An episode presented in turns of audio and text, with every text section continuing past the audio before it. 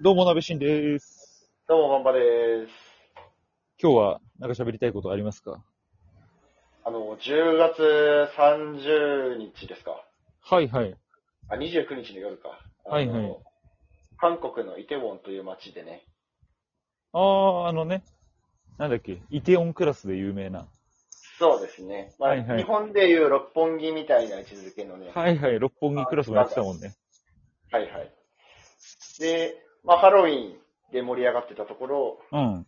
まあ、若者が押し合いへし合いになってしまって、153名ですか、30、30日時点だと。ああ、はいう非常に痛ましい事故がありまして。いはいはい。あ、亡くなったっていうか死傷かな ?150、あ、153人死亡か。そうなんです。ええまあ、日本人のね、女性も2人含まれてたという、本当だ、ニュースになってますね。ついさっき分かったっていうことでニュースが流れてましたけど、ええ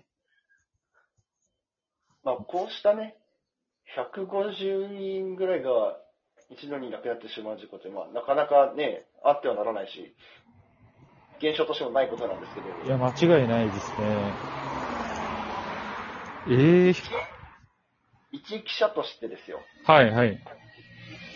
例えばこういう事故があったようだっていう情報が入ってきたら、ああ、仕事としてね、こういう事故を捉えたときに、まあ、どう私たちは思い、どう動くんでしょうかっていうことをね。いや、これね、本当にこういう大きな事故って、まあ、伝えなきゃいけないけど、マスゴミとこう、言われる部分でもあるっていうね、そうなんですよ結ね。構センシティブな話ですね。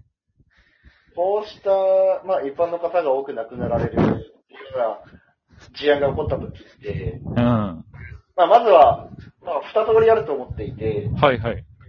あの、事故の原因であるとか、はいはいはい。まあ、どうしてこんなことが起こったのかっていう、その検証の方ですよね。それは、はい。警察とか消防とかそういったところへの取材になると思うんですけど、うんうんうん。まあ、そこで、マスクープの抜き抜かれという戦いが始まるそうだね。というのがまず一つあって、はいはい。で、まあ、いわゆるマスゴミと言われてしまうゆえんの一つであるのが、その、亡くなられた方への取材。はい、遺族取材ね。遺族取材。うんこ。れなんですよね。そうなんだよね。それは本当にもう、悩まされてきましたよ、記者時代。 はい。本当に。本当に悩まされてきた。うん。まあ、我々のスタンスとしては、やっぱりその、まあ、二度と起きてほしくないようなこと、殺人事件であるとか、うん。こういう、まあ、交通事故であるとか、まあ、そういったところで、まあ、こんなことがあって一人亡くなりましたっていうふうに数字を伝えるだけでなくてね、うん。その亡くなられた方っていうのは一体どういう方で、で、親御さんはどう、ね、こんなことが二度と起こってほしくないっていうふうに言う。そうだね。そういったその、まあ、感情の部分とか、うん。はその人間の肌に近いところを伝えることによっいて、はい。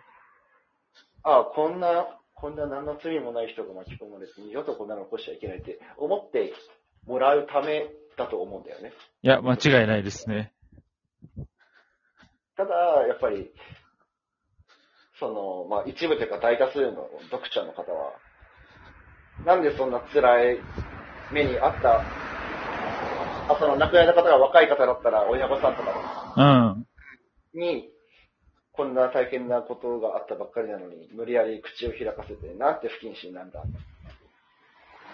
確かにね、そう捉えられちゃうのもわかるもんね。それもわかるので、まあ、辛いところですよね。わかるわ。でもこれって、やっぱりその、マスコミのスタンスの問題もあると思ってて、結構その、とりあえず、悲しいっていう声が欲しいみたいな。うん。とりあえずその遺族だったら、まあ、そういう声を取りに行かなきゃいけないみたいな、もうなんか、凝り固まってるよね。もう決まってるというか、基本動作になってるよね。そう、基本動作になってて、そこを変えようというか、いや、それってちょっと一旦待って、こういう、あの、取材の仕方ではどうかみたいなことをまず議論する余地もないみたいなところあるよね。そうですね。でもまあ、あの、基本的にその現場に行ってる記者は、あの、ものすごく丁寧だっていうことは言っておきたいよね、多分。あの、わかんない。俺がその見た限りではっていう話だけど、横暴になんか、ピンポン押しまくったりとかしてる人っていうのはとりあえず見たことないよね。うん。ないですね。うんなんか一昔のイメージでさ、うんな。んかあの、遺族の家の前に、ずらずらって、なんか、無秩序にこう、立ち尽くして、はいはいはい待ってるみたいなイメージあると思うけど、うん。あれの対局だと思ってほしいよね。うん、そうね。なるべくあの家の周りには多分たむろしてないもんね、今ね。うん。その中継をしますとか、これから、テレビがね、とかっていう場合って結構集まっちゃってたりとかするけど、そうじゃない場合は、うん。うん。まあ、中継する場合って、まあ、遺族の家とかよりは、まあ、現場だよね。そうだね。だから多分そうね。まあ、あの、たまにさ、なんだっけこの間それこそ、ダチョウ倶楽部の上島竜兵さんが亡くなった時とかに、まあ、自宅の前でリポートしたみたいなのがああっれはフジテレビだったな。そうそうそう。あ れ、あれは良くないのよ。ああいうのは本当あにれ。ああいうのが一番良くないの。そう。本当に良くない。だから、ああいうのが叩かれるのはわかるけど、基本ああいうことはしないよね。さすがに。だって、あれは意味がないもん。そ家の前である必然性がう。ない。ないないない。いかにセンセーショナルにするか、いかに、なんかその、自分たちが知ってるっていうことを業界にアピールするかっていうことでしかないんだよね。おっしゃる通り。そう。本当にそう。その業界内の自己顕示欲みたいなのがやっぱり未だにあって、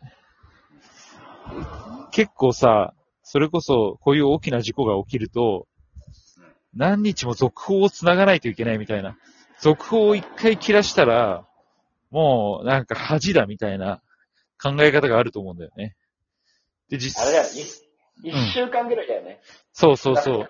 少なくとも一週間は毎日何かしらのニュースを、あの、出し続けないといけないっていうのがあるんだけど、でも、まあ、い検証とかの、その、時間って、そんな起きて一週間でできるわけもなくて、だけどその、いかにそこに近づけるかみたいなことを取材しないといけないんだけど、それって本当に正しいことですかみたいなのもあったりするじゃないそうだね。あくまで見立てまでしかたどり着けないよね。そうそうそこがまたこう難しいなとも思うし、そのスタンスだと結構誤った方向に舵を切っちゃうというか、誤った方向になんか人の意識とかを誘導しちゃうんじゃないっていうふうに思う時もあるけどね。そうだね。続報もさ、うん。あの、続報は常に切らさずにいかなきゃならないってばなった場合に、うん。まあ具体的にはあげませんけど、正直誤報だよねっていうのも中にはあったりすると思うんですけど、なんか確かにね。そんなのに触れたことあります。私思い当たることが、まあ私自身ではないけど、あこれ嘘だろって思うのが、いや自分が担当した事件でね、うん。やってて、なんか、容疑者が何々と供述してることが分かりましたって言ってあるね。て、で、警察の本館に取材しに行ったら、いや、あんな嘘だよって言ってて、あるあるある。ある。でもさ、それも本当にはよくあるんだよね。本当によくあるし、ほなんならその、新聞とかが、バーンと朝朝刊で抜いてきて、でやべえと思って、聞きに行くと、もう警察官怒ってるみたいな。うん、あるじゃん。いやいや、そんなのありえねえから、みたいな。だから、それは、そのパターン結構あるんだけど、でも、そういうふうに怒ってたけど、警察官うん。結果、長官の方が正しかったっていうパターンもあったわ。ああ、そうね。とりあえず怒っとくというか、うん。まあ、まだ出さんでもよかったやろって思っうて、んその気分を害しただけで怒った。だから間違ってるとかじゃなくて、うん。合ってんだけど、誰だよこれ漏らしたやつ、うんって思あ、ってそうそううそうそう。パターンもあ るよね。それもある、それもある。でも、本当警察官が、いや、これ事実と間違ってるぞ、みたいな言い方で怒ってるけど、実際は正しかったみたいなこともあるから、うん何を信じていいのか分かんない時もあったね、だからね。人間不信になりますよね。人間不信になる、マジ で。マジで人間不信になる。でも確かにい、わゆるうん。誤報あもとあるね。誤報もある。あると思います。だからそれの見分け方が一つあるとすれば、うん。例えば今で言えば、まあウェブ上で、うん。なんかみんな横並びで書いてる事件の記事がありますと。はいはい。で、例えば何々新聞がなんか独自とかスクープって出してう、ん。かくかっちょよく書いてるんだけど、うん。他のところがそれを無視してるケース。はいはい。追随しないケースね。そう、スクープを追わないっていう選択が取られてる記事っていうのはう、ん。なんか裏取ったら全然違かったので追いませんっていう意思の表明と捉えていいと思います。確かに。大体そうだよね。まあたまに、本当にたまに、追えないっていうパターンもあるけど、でも、でも大体は、うん、ちょっと判断して、会社で判断して、これは多分間違ってる可能性高いってなって、行動してないっていうことだよね。ということだと思ってます。なるほど。あ、時間が来ましたね。なんかいろいろ話したの。そうね。じゃあ、また話しましょう。はい、また話しましょではまた。う。はい、また。